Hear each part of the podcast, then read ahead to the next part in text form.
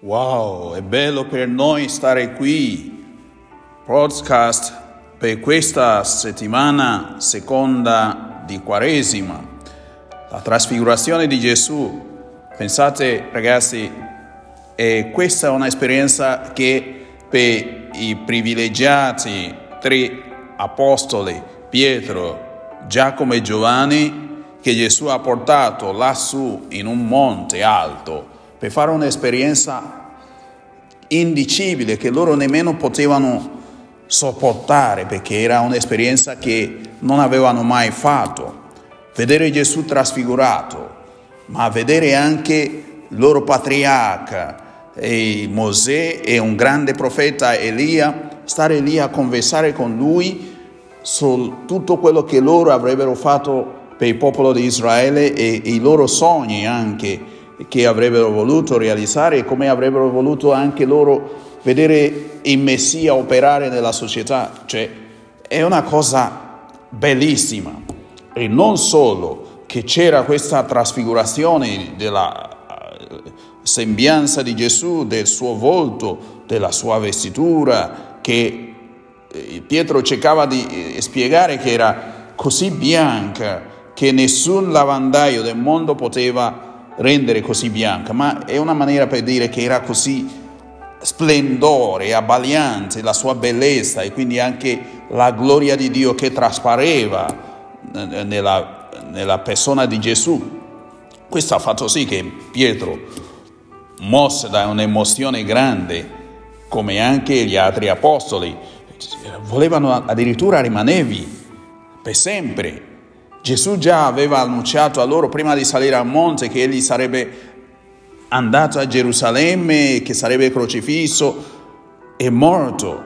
E Pietro, sapete quello che aveva detto Pietro? Pietro ha detto non ti può succedere questa cosa, non permetterò mai, anzi Dio non permetterà che ti succeda questo perché in te abbiamo posto tutta la nostra speranza. Non può essere che ti succeda questa cosa, che ti lasci così a uccidere in, man, in mano dei, dei, dei, dei, capi.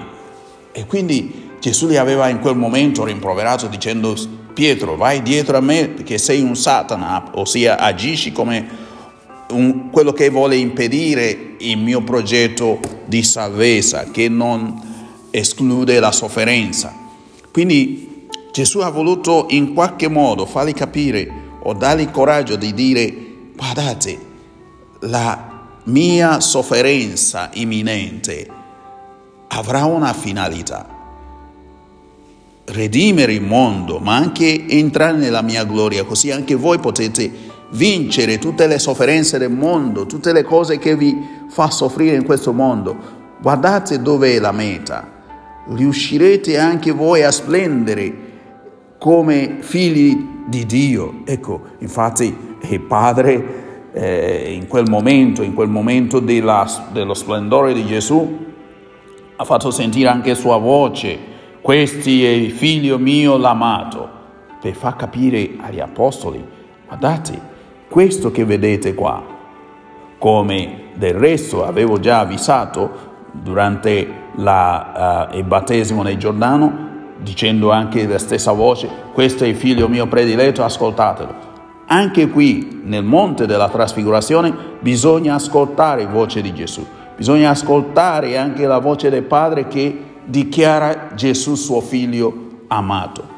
Il fatto che Gesù sia il figlio amato del Padre ci dimostra la grandezza dell'amore del Padre che poi lascerà, come del resto avremo visto nella prima lettura di oggi del libro della Genesi, come Abramo anche dimostrando l'amore a Dio, la sua fede in Dio, la sua speranza che la promessa di Dio si realizzerà comunque, che quel Dio che l'ha regalato un figlio, Isacco, quando lui aveva perso ogni speranza, che quel Dio non poteva chiedergli una cosa che non fosse per suo bene. Allora, quel Dio che le ha chiesto di sacrificare il figlio a Isacco, è lo stesso Dio che gliel'ha dato, è lo stesso Dio che poi, quando avrà visto che Abramo lo obbedisce, le prometterà che il suo discendente sarà più numerose delle stelle e delle sabbie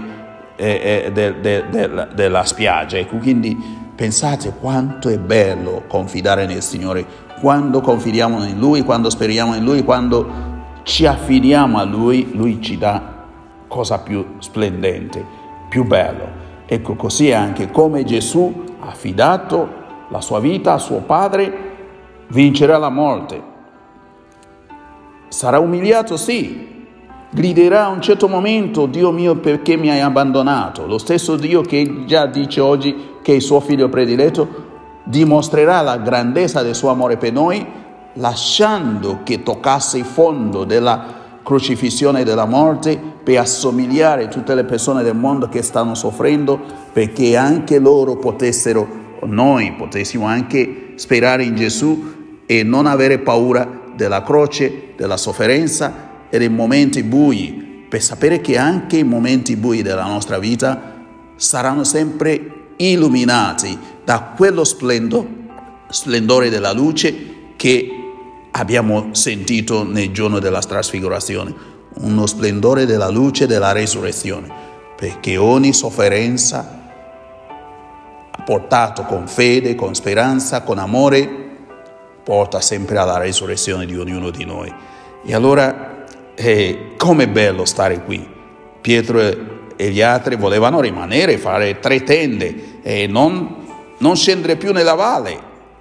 Quando hanno fatto questa esperienza, una, quello che si chiama teofania, manifestazione di Dio, ecco, la bellezza, la gioia che hanno provato in quel momento, un'estasi profondo, Ecco, loro volevano rimanere lì sul monte, ma Gesù gli ha detto, ragazzi, non è il momento di, di godersi già il paradiso.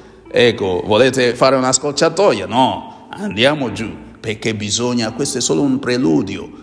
Ecco, è una miniografia di quello che sarà dopo la mia resurrezione. Quindi scendiamo, la missione deve essere ancora completata nella nella eh, passione e molte resurrezioni. Quindi perciò non dite niente a nessuno, non dite niente a nessuno ancora di tutto quello che avete visto, se no la gente mi segue solo perché vede la gloria, ma mi deve vedere e riconoscere a me come il centurione ha riconosciuto anche sulla croce.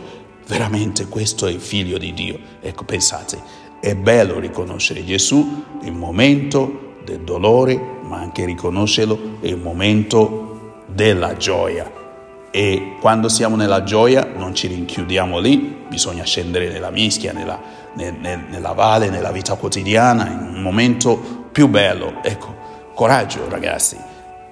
Seguiamo Gesù su via della croce, seguiamolo in questo tempo di Quaresima e ascoltiamo la sua parola. E questo è il comandamento del Padre.